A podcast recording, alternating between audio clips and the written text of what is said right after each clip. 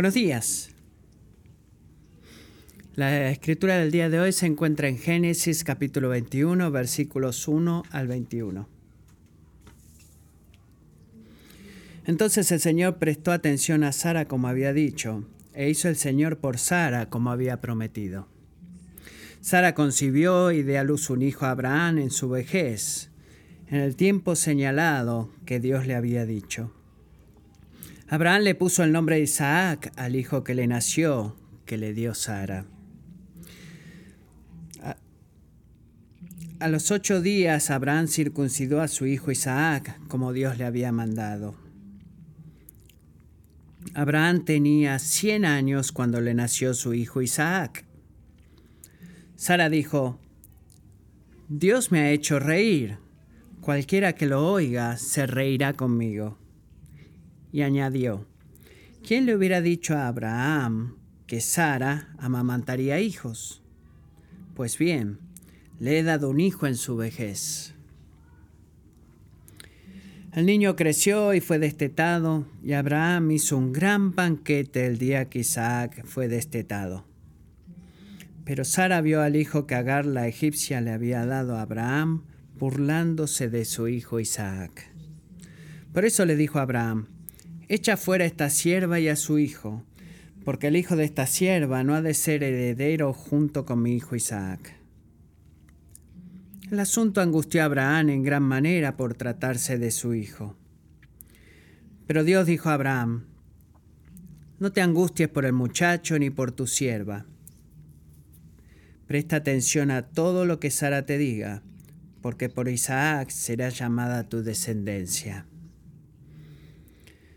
También del hijo de la sierva haré una nación por ser tu descendiente. Se levantó, pues, Abraham muy de mañana, tomó pan y un odre de agua y los dio a Agar poniéndoselos sobre el hombro, y le dio el muchacho y la despidió. Y ella se fue y anduvo errante por el desierto de Berseba. Cuando el agua del odre se acabó, ella dejó al muchacho debajo de uno de los arbustos. Entonces ella fue y se sentó enfrente, como a un tiro de arco de distancia, porque dijo, que no vea yo morir al niño. Y se sentó enfrente, y alzó su voz, y lloró. Dios oyó la voz del muchacho que lloraba, y el ángel de Dios llamó a Agar desde el cielo y le dijo, ¿Qué tienes, Agar? No temas, porque Dios ha oído la voz del muchacho en donde está. Levántate, alza al muchacho y sosténlo con tu mano, porque yo haré de él una gran nación. Entonces Dios abrió los ojos de ella y vio un pozo de agua. Fue y llenó el odre de agua y dedo de beber al muchacho. Dios estaba con el muchacho, que creció y habitó en el desierto, y se hizo arquero y habitó en el desierto de Param. Y su madre tomó para él una mujer de la tierra de Egipto. Así eh, concluye la lectura del día de hoy de la palabra de Dios. Bueno, las opciones de poder tener. Haber hablado de Daniel, mi amigo, y su amor por los autos. He notado algo acerca de los autos. Y es esto que eh, la durabilidad o dependencia es un punto muy fuerte de venta cuando se trata de comprar un vehículo nuevo o usado. La durabilidad del auto, o cuánto, eh, no es como consumista queremos saber que el auto, el vehículo que estamos por, por invertir una pequeña fortuna, desafortunadamente es cuánto cuesta un auto ahora, continúa siendo lo que la fábrica, continúe haciendo lo que la fábrica dice que va a hacer. Queremos saber eso, que no queremos este, eh, involucrarnos en un auto malo y las compañías de autos conocen eso y por eso podemos, puedo decir que podemos, apenas podemos ver un comercial de televisión eh, una, con una frase mágica que dice JD Power y asociados. Esa es la palabra mágica y evidentemente, no lo digo todo, eh, si hay una, una placa de blanca y negra junto al auto, eso significa que de alguna manera es un auto eh, que se puede depender de él. Ah, recientemente no podría haberle dicho cómo leer tal conclusión, así que esta semana hice un poco de estudio profundo y esto es lo que encontré. El, el estudio JD Power, el estudio de dependibilidad de vehículos, se centra en los problemas experimentados por los propietarios originales de vehículos de tres años. Los hallazgos del estudio son ampliamente utilizados por los fabricantes de todo el mundo para ayudarlos a diseñar y construir mejores vehículos. Pero eso, que por lo general conservan un mayor valor de reventa y por los consumidores para ayudarlos a tomar decisiones más informadas acerca de los vehículos nuevos y usados que quieran comprar. Los síntomas del problema se evalúan en ocho categorías del sistema de vehículos. Exterior, características, controles, pantallas, asientos, interior, experiencia de conducción, audio comunicación, entretenimiento, navegación, eh, HVAC, eh, finalmente motor y transmisión. ¿Cuántos de ustedes usan JD Power de alguna forma para comprar un auto? ¿Alguno de ustedes accesa, eh, eh, entra a eso? Oh, muchos de ustedes. Bueno, aparentemente creo que yo no soy el único cínico cuando lo veo en televisión, pero creo que hay un, método y la meta de unir y publicar toda esta información es identificar para nosotros como consumidores cuáles autos son merecedores de nuestra confianza. Si piensan en eso, JD Power y asociados no hacen un auto, eh, que un auto sea confiable. No pueden hacer eso. Ellos simplemente revelan y confirman de que los autos que son confiables, ¿verdad? En teoría, al menos esa es la meta. JD Power y asociados y su estudio verifican si el auto es merecedor de nuestra confianza. Quiero que piensen en algo conmigo, iglesia. Eso es precisamente lo que la palabra de Dios hace por nosotros. Precisamente lo que hace la palabra de Dios. Revela, confirma, verifica que el Dios que creó el mundo y todo lo que hay en él es absolutamente merecedor de nuestra confianza. Eso es lo que hace la palabra. Dios nunca dice solo confía en mí. ¿Alguna vez le has dicho eso a alguno de tus hijos? Bueno, ¿por qué? Porque te lo digo, confía en mí. Dios nunca hace eso. Dios nunca le dice a alguien, solo confía en mí. Él siempre nos da a nosotros las razones para confiar en Él. Él nos da razones, es por eso que su palabra es un don tan precioso y en Génesis 21, en ese sentido, no hay excepción, porque los primeros 21 versículos de este capítulo nos llevan por la mano a la palabra y nos guían y nos muestran, este es el por qué tú puedes confiar en Dios. Esta es la razón, esta es la prueba. Así que en un nivel este mensaje entero en este capítulo es simplemente, es muy simple.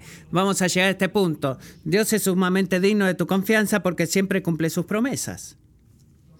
Dios es sumamente digno de tu confianza. ¿Por qué? Porque siempre cumple sus promesas. Él siempre cumple su palabra. Él siempre hace lo que dice que va a hacer. Y esas son buenas noticias, iglesia.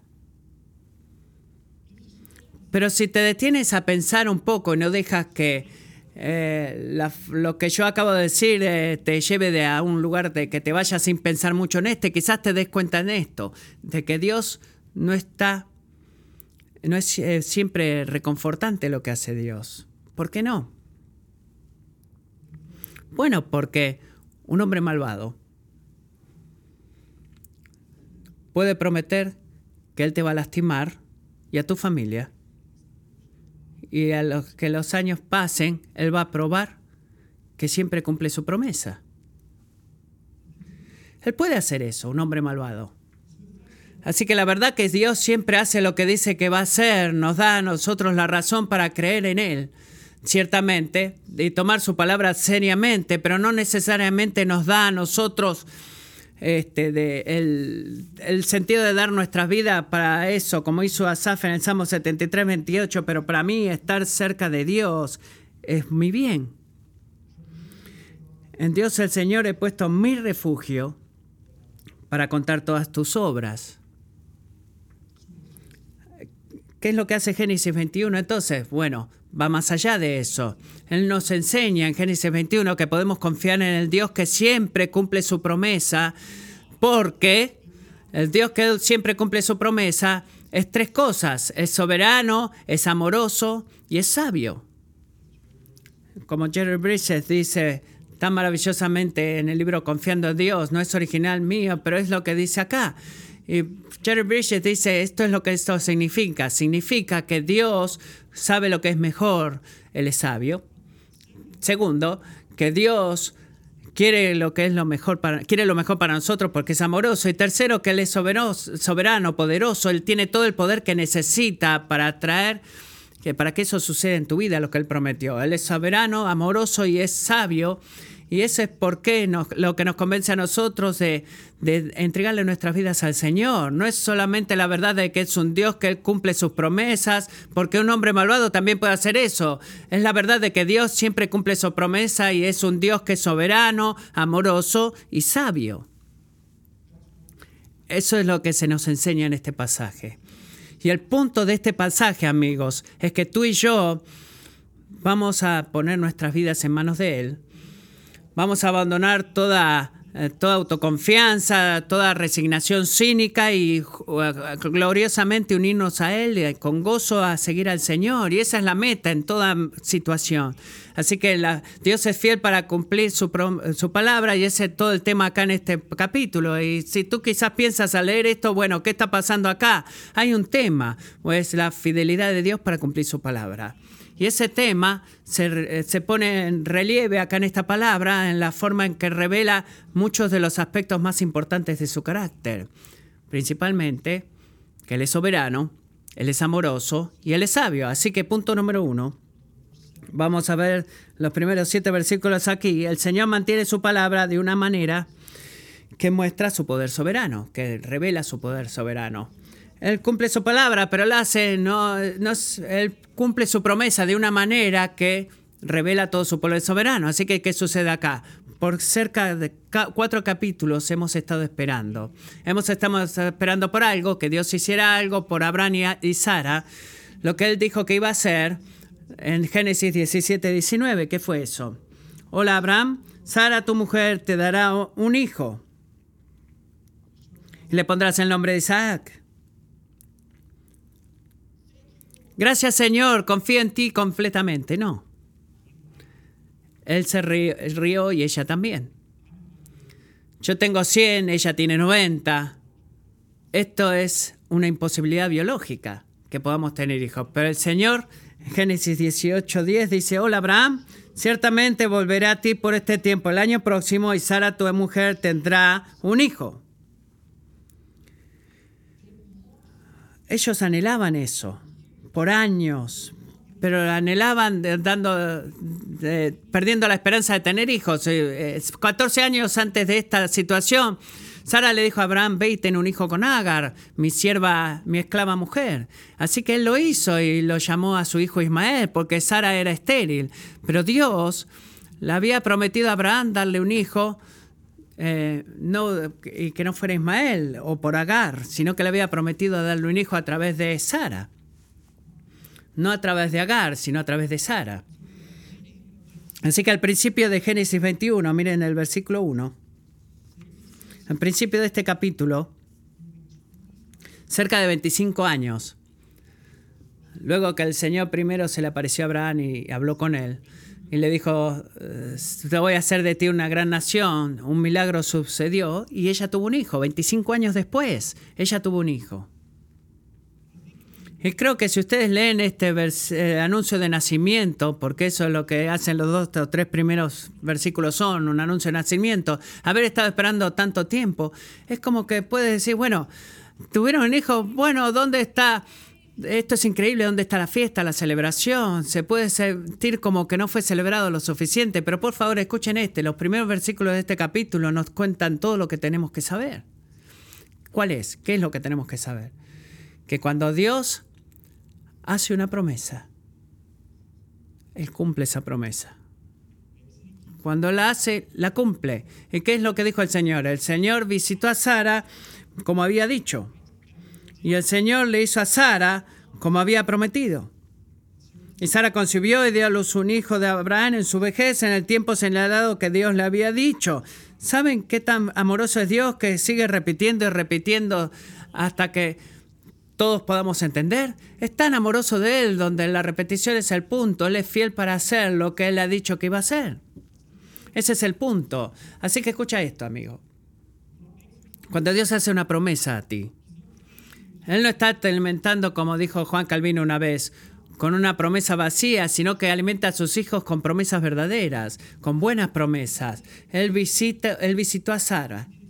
Él dijo una obra sobrenatural en su cuerpo, como él había dicho. ¿Qué quiere decir eso? Quiere decir que el mensaje más en voz más alta de este pasaje es, bueno, qué bueno, aquí está Isaac. No, pero el mensaje que se dice en voz alta es que Dios, tú eres fiel. Y ese es el mensaje en voz alta. El punto de estos versículos no es, eh, bueno, Isaac está aquí. El punto de acá es, Señor, tú eres fiel. Tú has sido fiel. Él hace lo que dijo que iba a hacer. Piensa en eso, amigo. Él hace y el Señor hace. El Señor no se queda sin dinero como nosotros. El Señor no se queda sin tiempo como nosotros. El Señor no se olvida escribir eh, o, anotar una cita o no se distrae tampoco por un proyecto más grande o por otro cliente. No, Él hace lo que Él dijo que iba a hacer, sin, sin concesiones y siempre. Y eso es reconfortante porque eso significa que eh, que no hay y que nunca habrá una instancia en la cual el Señor prometa hacer algo y falle en hacer o cumplir su promesa. Tú no vas a encontrar nada de eso. Dios es fiel para cumplir su palabra hacia nosotros y Él es fiel para hacer su obra en nosotros también. Piensa en eso. Él no envió a Isaac eh, a través de Amazon Prime o a través de otro servicio de entrega, no. O le dijo a Abraham, Sara, eh, eh, aquí está tu hijo, no. No, ¿qué es lo que él hizo? Él obró un milagro en el cuerpo de Sara. Un milagro en su cuerpo, pero fue en su cuerpo. Él la visitó, él se acercó a ella, él hizo algo sobrenatural en ella. Y todo el encuentro acá en los próximos versículos nos ayuda a poder entender que el rival de Isaac, eh, el, perdón, la llegada de Isaac fue algo muy natural y muy humano. Miremos de vuelta versículo 2. Sara concibió y da a luz un hijo a Abraham en su vejez. Versículo 3. Abraham le puso el nombre de Isaac al hijo que le nació, que le dio Sara. Isaac. Versículo 5. Abraham tenía 100 años cuando, le, cuando su hijo Isaac nació. Le dije a un hermano esta semana, es como decir, bueno, lo entiendo, nació, nació, nació, nació, nació, lo entiendo, sí. Presten atención a la repetición, presten atención porque es la forma de Dios recordarnos que Isaac no fue algo traído como una adopción o algo de eso. No, él fue el producto humano de la reproducción humana. Eso es lo que él fue. ¿Y por qué es eso importante? Amigo, es importante porque Dios nos da esperanza. Y esta esperanza, porque el punto del nacimiento de, de, Isaac, por favor escucha aquí, no es solamente que Dios cumple su promesa, por cierto que lo hace, pero el punto del nacimiento de Isaac es que Dios cumple sus promesas demostrando su poder soberano a través de la debilidad e inhabilidad humana. Ese es el punto. No es solamente que Dios, bueno, cumple su promesa, bueno, eh, hagamos fuegos artificiales, bueno, es así, pero es mucho más que eso. Él cumple su promesa demostrando su poder soberano a través de la debilidad humana y la falta de habilidad. Y Él hace eso por una razón muy simple. Nunca pensé en esto, pero es una razón muy simple, que cuando Dios muestra su poder soberano en medio de la debilidad y falta de habilidad humana, adivina quién recibe la gloria, Dios. Dios recibe la gloria. No es un accidente de que hubo dos tiempos que coinciden en este pasaje, especialmente versículo 2. Miren eso, el tiempo en el cual Dios habló a él, prometiéndole a Isaac, y el segundo tiempo, el tiempo en el cual eh, de la edad avanzada de Abraham. no es una coincidencia que el tiempo en el cual Dios le prometió a Abraham que iba a actuar en su vida era el mismísimo tiempo en donde Abraham era mucho más débil e imposibilitado. Eso no es una coincidencia, es así como Dios trabaja, cumple su palabra de tal forma que demuestra y despliega su poder soberano. Segundo de Corintias 12:9, Él me dijo, te basta mi gracia, pues mi poder se perfecciona en la debilidad. Por tanto, con muchísimo gusto me gloriaré más bien mis, debilidades para que el poder de Cristo more en mí. Y amigo, si tú quieres una imagen de lo que tipo de ese valor se ve, bueno, mira versículos 6 y 7, Génesis 21. Y Sara dijo, Dios me ha hecho reír. Dios me ha hecho reír. Cualquiera que lo oiga se reirá conmigo. Y añadió, ¿quién le hubiera dicho a Abraham que Sara amamantaría hijos? Pues recuerden esto, ella tiene 90 años. ¿Alguna vez has visto una mujer de 90 años amamantando un bebé suyo? Yo no lo creo. ¿Quién iba a soñar en eso? ¿Quién iba a poder decir qué iba a suceder? Y así todo, Sara dijo, le he dado un hijo en mi vejez. ¿Qué tipo de risa es esa? Amigo, es la risa de gozo. Es la risa de, sorpresa, de gratitud, cuando algo loco te sucede que nunca pensaste que iba a ser posible y no sabes si reírte o llorar. Bueno, no puedo creer que esto ha sucedido. En un minuto lloro y al momento me río. Y ese es el momento de asombro de que nunca pensaste que eso iba a suceder. Y eso es lo que pasa. Y eso es lo que ella siente.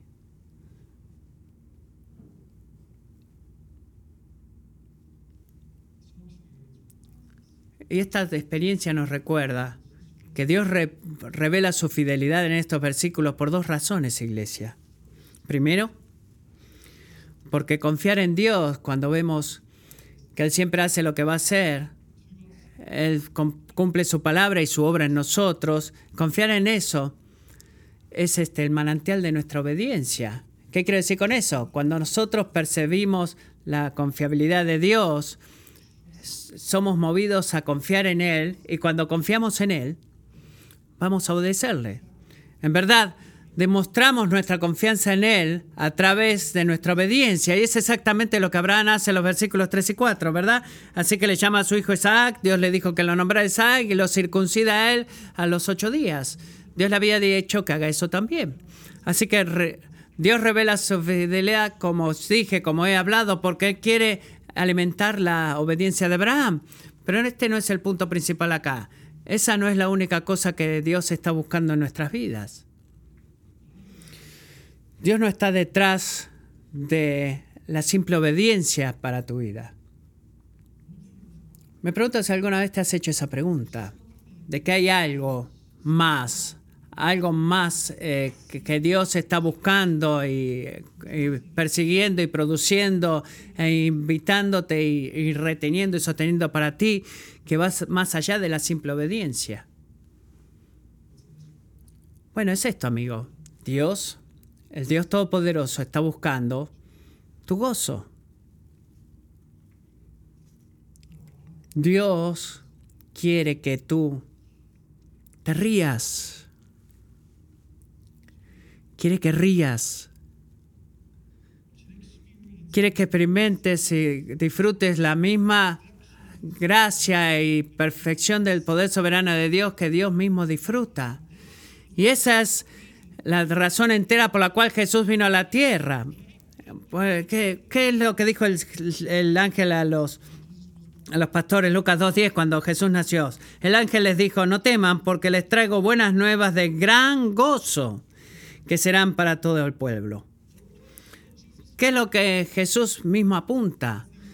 Como la máxima meta de su ministerio en la tierra, todo lo que estaba enseñando en Juan 15, 11, estas cosas les he hablado para que mi gozo estén ustedes y su gozo sea perfecto. Así que, esta es la pregunta. ¿Cómo Dios hace eso? ¿Cómo hace Dios eso? Eh, quizás estés pensando, sentado y pensando, bueno, eh, estás en otro planeta, Williams, porque eh, Dios, el gozo de Dios viene a mí. No, ese no es el cristianismo que yo conozco. Bueno, es así como el Señor hace esta obra. Él obra incluso un milagro mucho más grande en ti del que Él hizo en el cuerpo de Sara. Él toma tu corazón, que es frío y muerto, hacia las cosas de Dios, que ve al Señor como un objeto de curiosidad religiosa como mejor. Y dice nada, que nada va a estar bien, no tiene gozo de nada, y hace que tu corazón muerto viva. Le da vida a tu corazón muerto. Él abre tus ojos te da ojos espirituales para ayudarte a ver la grandeza de su amor por ti en Jesús y la salvación que Él quiere para ti a través de su vida, muerte y resurrección. Te da el don de la fe, ejercitando su poder en tu vida, dándote a, un pecador como tú y yo, que nos arrepintamos de nuestro pecado y confiemos en Jesús como Salvador y sigamos haciendo eso una y otra vez hasta que podamos verle cara a cara y nuestro gozo será lleno por toda la eternidad, será completo por toda la eternidad. Es así como Dios hace eso y es mucho más un milagro mucho más grande que el nacimiento de Isaac, que es un milagro mucho más grande. Cuando Dios hace eso en ti y en mí, en ti y en mí, perdón, tiene la intención de producir gozo. Primera de Pedro 1.8. A quien sin haber visto, no lo he visto todavía, ustedes lo aman.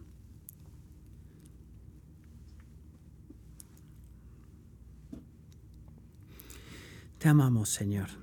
Y a quien ahora no ven, pero creen en Él y se regocijan grandemente con gozo inefable y lleno de gloria, obteniendo como resultado de su fe la salvación de sus almas.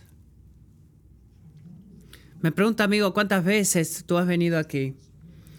Y alguien en el estrado diga, dijo, Jesús, Jesucristo nos ha salvado. Y si tú eres honesto, tu reacción inmediata es, ya lo sé, cuéntame algo nuevo. Eh, no es nada excitante ya, pone, un poco más de emoción a la predicación, eh, predicador. Hazme querer volver, dame gozo, no me siento gozoso, di algo que me saque de aquí eh, eh, para que pueda dar ese paso de fe que necesito. Amigo, cuando hablo de gozo, no estoy hablando de una vida súper feliz, de que todo está bien, una actitud hacia tu vida de esa manera. No, estoy hablando de el contentamiento que tengo todo lo que necesito a través de Jesucristo mi Salvador. De ese gozo estoy hablando y eso no es algo que nada en este mundo pueda quitar de ti, cristiano. Ese es el gozo verdadero. Ese es el gozo. Eh, un cristiano gozoso no, se convierte por sus posesiones o relaciones o su salud física. Nuestra, nuestro gozo cristiano viene por la salvación que Jesús dio por nosotros una vez y la salvación que Jesús está trabajando por nosotros y la salvación que espera por nosotros en el día final, pasado, presente y futuro. Gozo en Cristo, en Jesús. Pero hay algo que creo que nos roba ese gozo.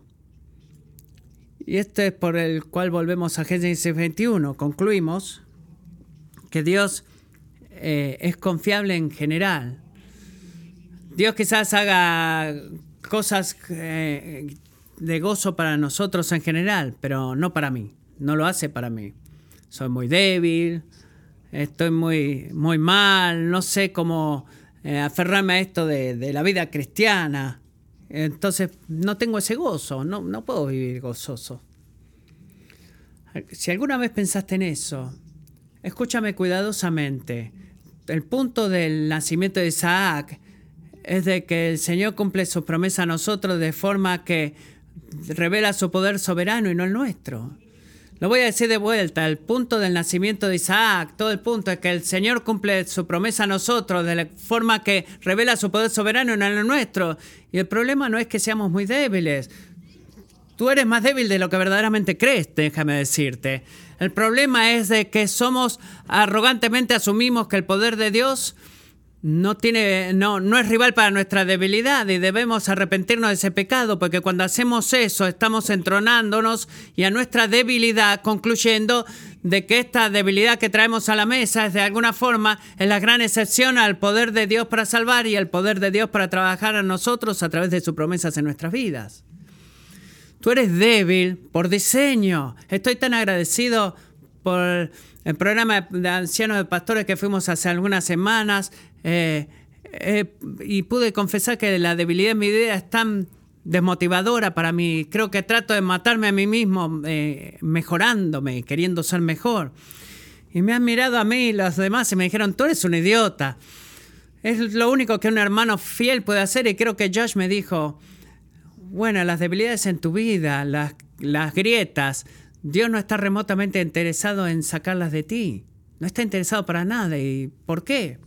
Bueno, porque esas son las mismas cosas que Él necesita para poder revelar su poder soberano en tu vida. Tú tomas la debilidad, la quitas y no experimentas el poder soberano de Dios.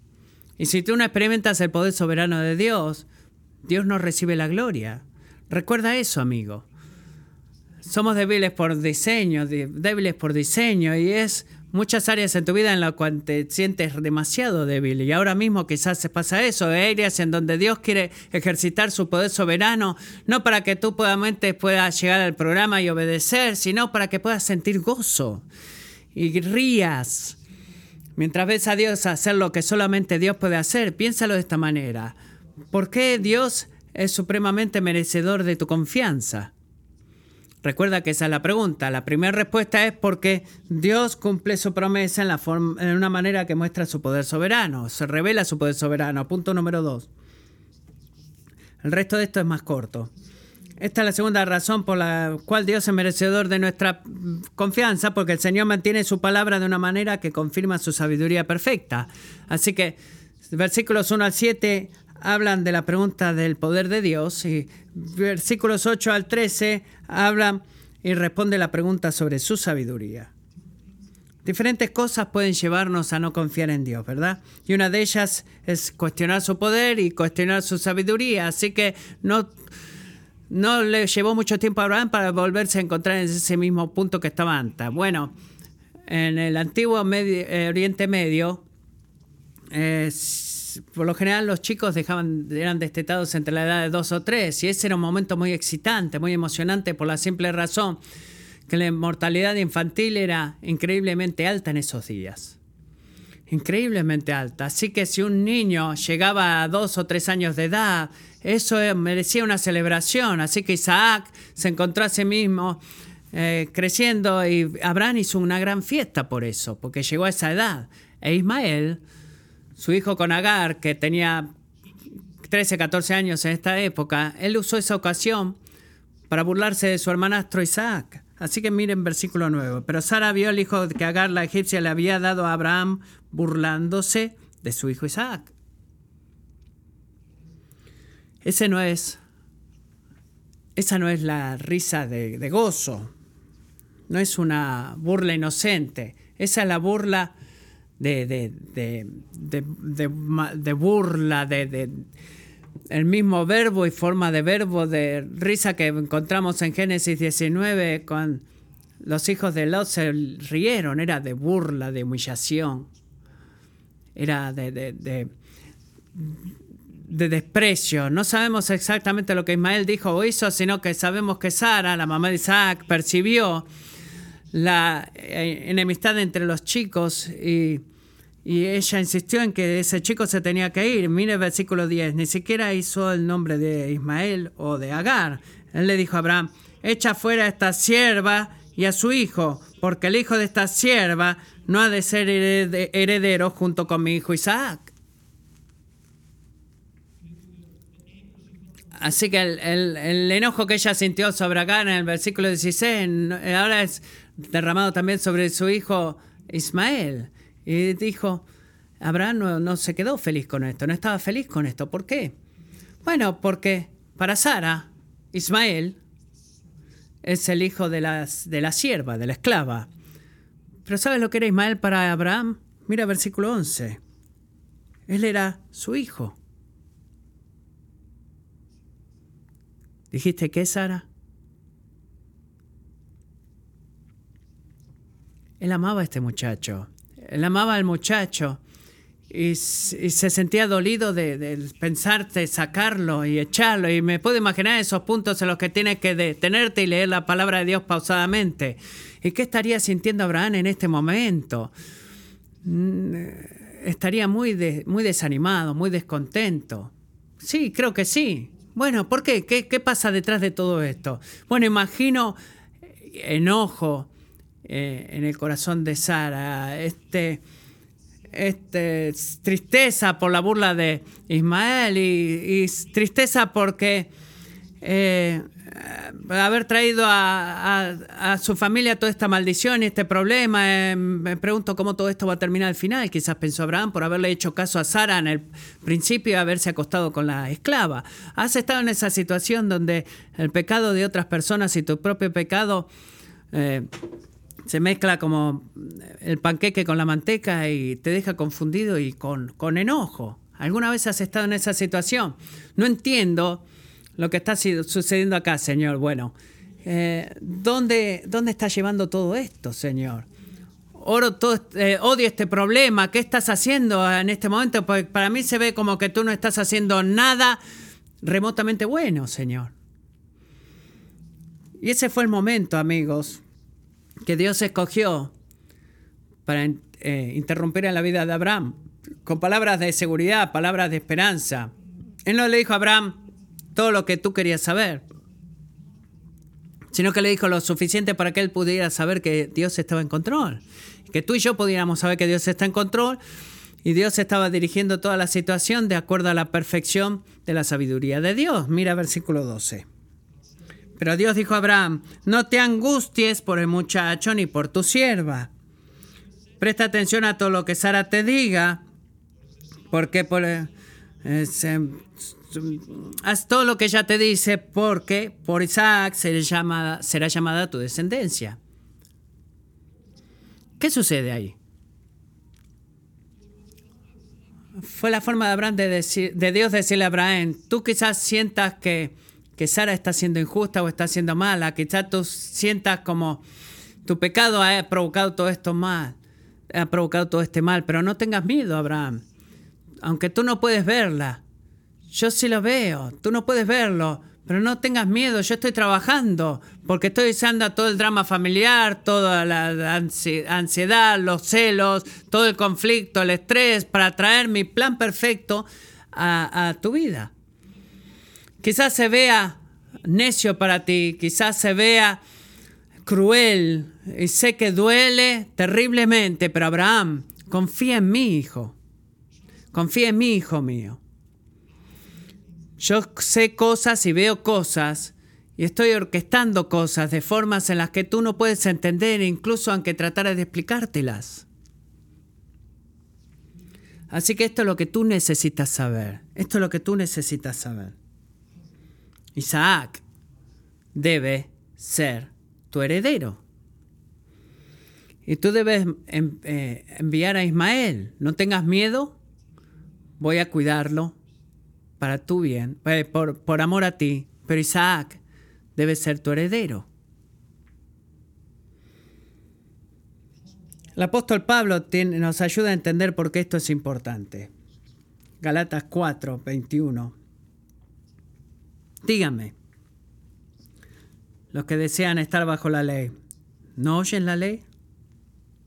Porque está escrito que Abraham tuvo dos hijos, uno de la sierva y otro de la libre. Pero el hijo de la sierva nació según la carne y el hijo de la libre por medio de la promesa. Y ustedes, hermanos, como Isaac, son hijos de la promesa. Pero así como entonces el que nació según la carne persiguió al que nació según el Espíritu, así también sucede ahora. Pero ¿qué dice la Escritura?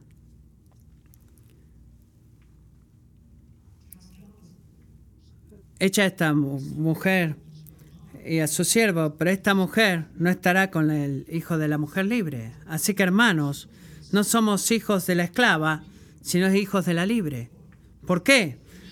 Porque por libertad, para libertad fue que Cristo nos hizo libres. Por tanto, permanezcan firmes y no se sometan otra vez al yugo de esclavitud.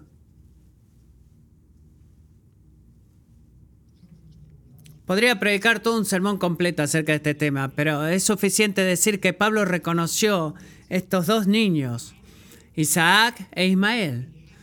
Tenían que ser entendidos alegóricamente. Vayamos al inglés de, o español de escuela secundaria. Alegoría. ¿Qué es una alegoría? es una historia que nos enseña otras verdades. Eh, es una terrible definición, quizás diga, pero quiero que tengas la idea, si hay algo que sucede aquí que debemos aprender, que tiene mucho más que ver con eh, Isaac e Ismael. Así que Ismael representa nuestros intentos de traer la salvación a través del esfuerzo y actividad humanos. ¿verdad? Porque eso es lo que hizo Abraham. Estoy cansado de esperar por Dios que haga lo que él dijo que va a hacer. ¿Y sabes qué voy a hacer? Bueno, me voy a acostar con Agar, voy a tener un hijo y eso va a resolver mis problemas. Esfuerzo humano. Pero Abraham, eh, al concebir a Ismael, es comparable con lo que hacemos cuando tratamos de ayudar a Dios en nuestra en la obediencia, nuestra obediencia y nuestro amor que Él tiene por nosotros y hacemos las obras por nosotros mismos. Y en contraste, Isaac representa la salvación por fe. Al confiar, por confiar, esperar por Dios. Así que Abraham y Sara concebieron a Isaac que fuera una actividad muy humana, ¿verdad? Pero no lo hicieron en sus propias fuerzas. No hicieron su propia obra, estaban sin poder, desesperanzados. Ellos recibieron a Isaac como un regalo de Dios. Ellos hicieron Abraham y Agar hicieron a Ismael. Pero Abraham recibió a Isaac.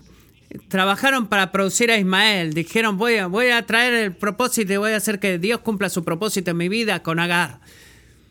Pero con Isaac fue diferente. Tuvieron que él y Sara esperar porque no tenían el poder. Y esa es la razón por la cual Dios eligió cumplir su promesa a través de Isaac.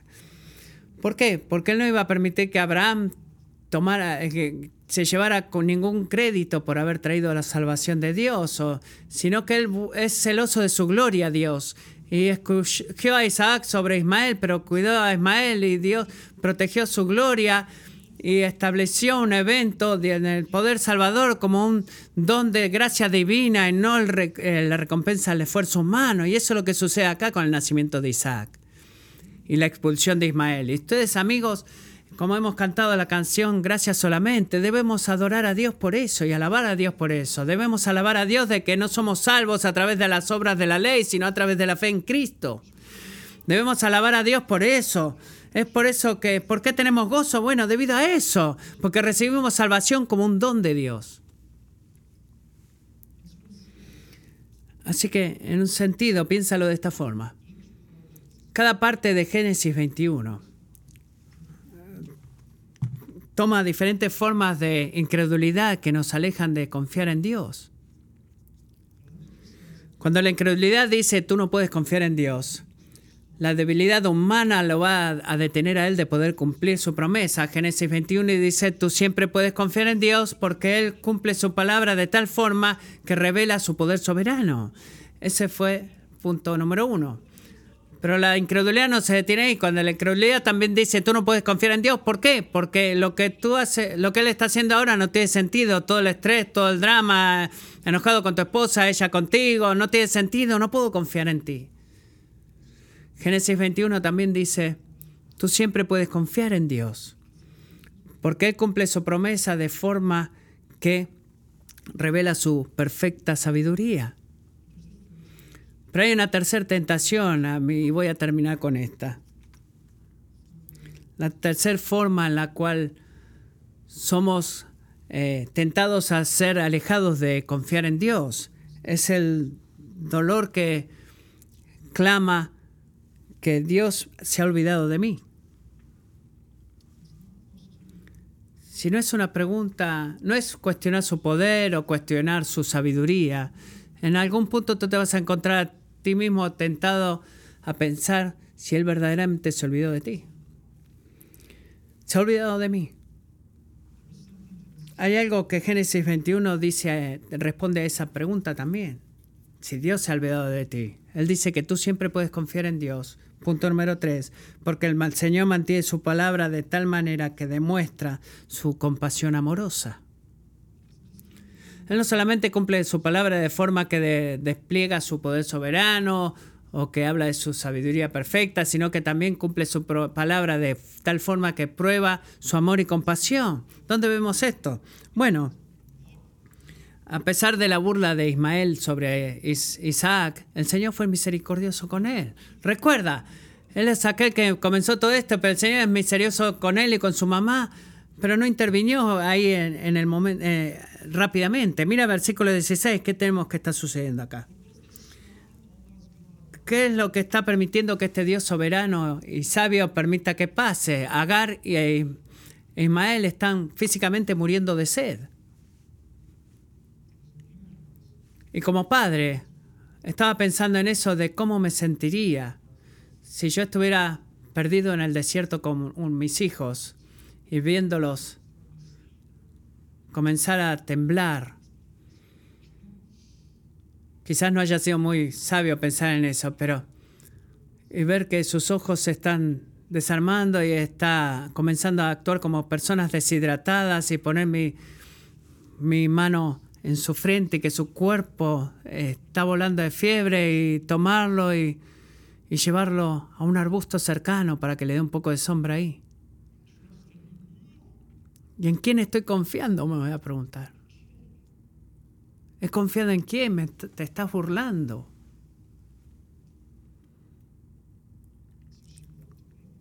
Así que ella se alejó de él.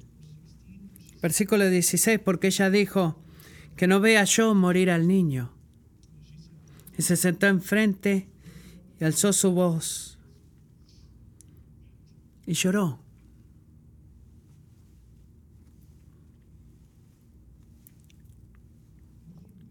Me pregunto si has estado en ese lugar, amigo.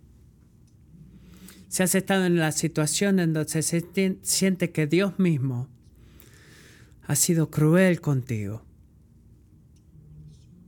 Donde las circunstancias de tu vida te urgen y te suplican y te gritan con todo el poder terrorífico de decir, de concluir, Dios se ha olvidado de mí. Nadie me está escuchando, nadie le importa, estoy completamente eh, desesperanzado, estoy completamente solo o sola. Y si has sentido eso, quiero que mires conmigo el versículo 17 muy cuidadosamente. Porque hay una respuesta sorprendente de parte de Dios acá. Y Dios oyó la voz del muchacho.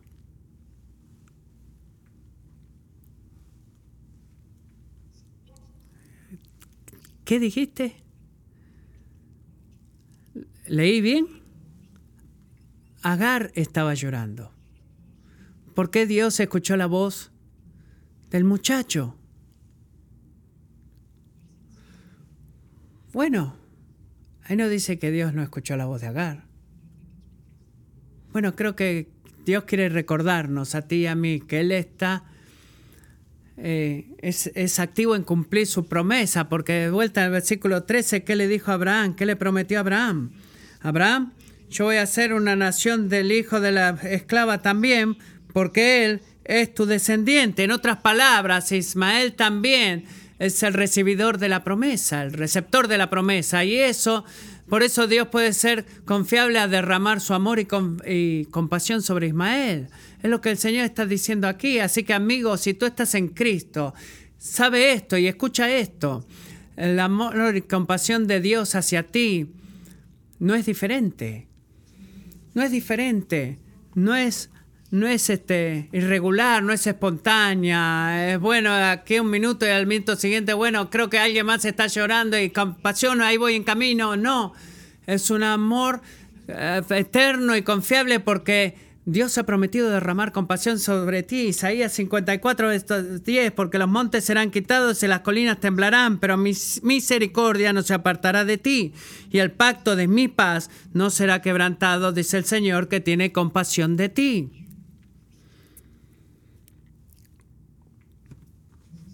Y si tú piensas, bueno, está bien, Matthew, te doy 90 segundos para ayudarme a ver cómo eso debe, se ve, cómo se ve eso supuestamente. Bueno, vamos, adelante. Voy a necesitar dos minutos en vez de 90 segundos. Nota cómo el Señor expresa su amor y compasión, versículo 17. Primero, Él escuchó no voy a hablar mucho sobre el tema pero en este punto, pero escuchó la voz del muchacho y es una, un oír pasivo, es como escuchar cualquier otro tipo de sonido. Cuando se dice en la Biblia que Dios oyó, Dios oyó, Dios escucha, esto es lo que tienes que pensar, que es un oír con una intención de actuar. No es pasivo, ah, sí, he notado que estás llorando por ahí. No, es escuchar con la intención de actuar. Salmo 10, 17. Oh Señor, tú has oído el deseo de los humildes. ¿Qué significa eso? Tú fortalecerás su corazón e inclinarás tu oído. Amigo, si tú sientes como Dios me ha olvidado, sabe esto. Dios está manteniendo su problema, su palabra contigo, derramando compasión y amor a ti, recordándote, estoy escuchando. Segundo, Dios nos escucha en medio de nuestro problema. ¿Dónde puedo ver eso? ¿Qué es lo que le dijo el ángel Agar? Dios escuchó la voz del muchacho y no tenéis todo, amigo. ¿Dónde? ¿En dónde está? En donde Él está. Él nos dijo, estoy esperando para que tú ejercites el motivo de tu fe, vuelvas a camino y eh, comiences a obedecerme y ahí te voy a escuchar. No.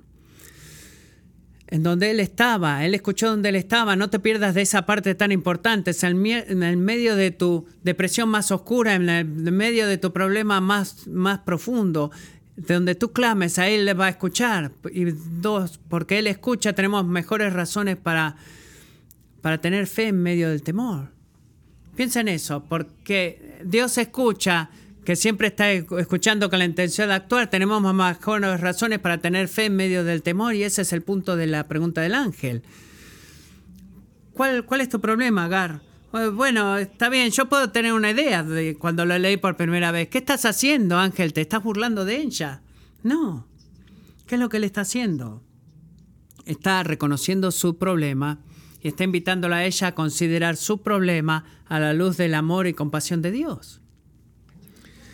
Conociendo el problema, pero invitándola a considerar el amor y compasión de Dios. En, otras palabras, Él está recordando a Gary y a nosotros que el problema, más un Dios que escucha, siempre es igual a mejores razones para tener fe.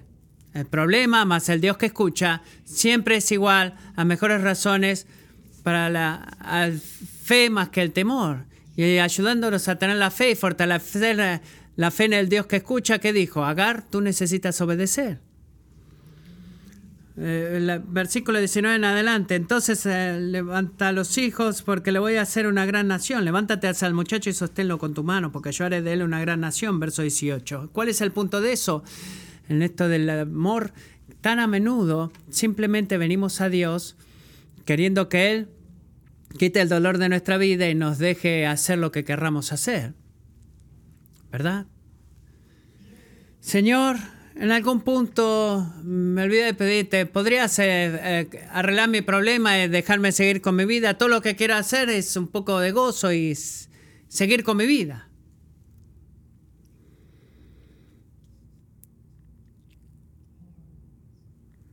Todo lo que quiero no quiero un problema más en la iglesia. No quiero más problemas en la iglesia. Ya estoy cansado de problemas en la iglesia. Déjame decirte que Dios está detrás de algo mucho más grande, mucho mejor. Está algo detrás de algo mejor en ti. De que solo quitarte el dolor. ¿Y qué es eso? Él quiere fortalecer tu fe, recordándote que Él escucha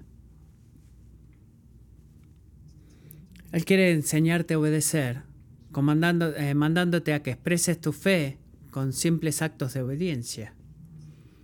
Él quiere darte, eh, fortalecerte en tu obediencia, dándote toda la provisión y todos los recursos que posiblemente necesites para poder hacer lo que Él te llamó a hacer. Y eso es lo que Él está haciendo. En el caso de Agar, esa provisión vino en la forma de otro milagro. Versículo 19, entonces Dios abrió los ojos de ella y vio un pozo de agua. ¿Dónde estaba el pozo antes? Estaba ahí. Estaba justo ahí. Pero su dolor y sufrimiento la ensegueció. La ensegueció. Así que, ¿qué hizo el Señor? Dijo, vamos, Agar, deja de llorar, hay un, hay un pozo ahí. No. Te estoy escuchando y voy a ayudarte. Eso fue lo que dijo Dios. Necesito que confíes en mí, te levantes y me sigas, porque si tú confías en mí, adivina qué. ¿Ves ahí? Ahí hay agua.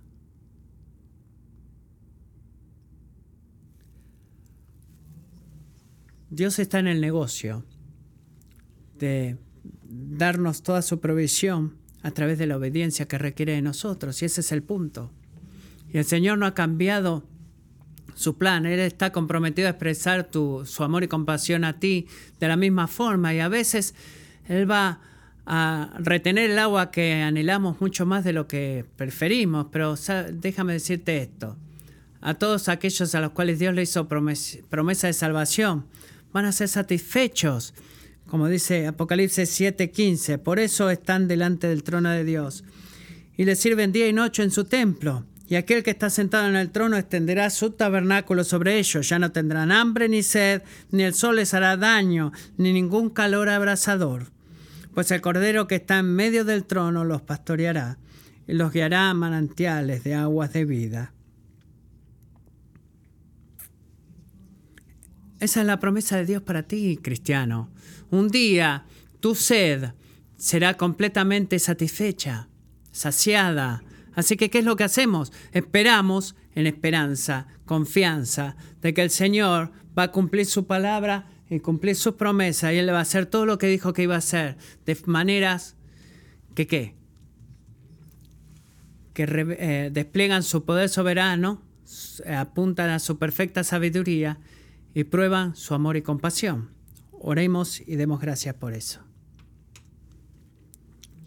Señor Jesús, estoy tan agradecido que siempre podemos confiar en ti. Siempre confiar en ti. Tú sabes lo que es mejor, tú eres sabio, tú quieres lo mejor para nosotros, tú eres amoroso, tú tienes todo el poder para traernos lo que nos prometiste. Tú eres soberano y te damos gracias en esta mañana, no por solamente decirnos que confiemos en ti, sino por darnos y desplegar sobre nosotros y confrontar sobre nuestros ojos que son incrédulos grandes razones para confiar en ti. Señor Jesús, grábalas en nuestro corazón, que podamos ser hombres y mujeres en cada situación, que tú nunca ceses de decir que nunca cesamos de decir, Señor, soy débil, no entiendo, creo que te has olvidado de mí, pero que podamos decir, en lugar de eso, yo confiaré, confiaré en el Señor. Voy a confiar no porque me sienta fuerte o porque pueda entender, no voy a confiar porque puedo ver todo lo que estás haciendo o sentir tu amor ahora mismo, sino que confiaré en ti por tus palabras de promesa. De que tú has sido bien bueno en Cristo Jesús, nuestro Salvador. Palabra que oro, Señor, necesitamos tu ayuda. Amén.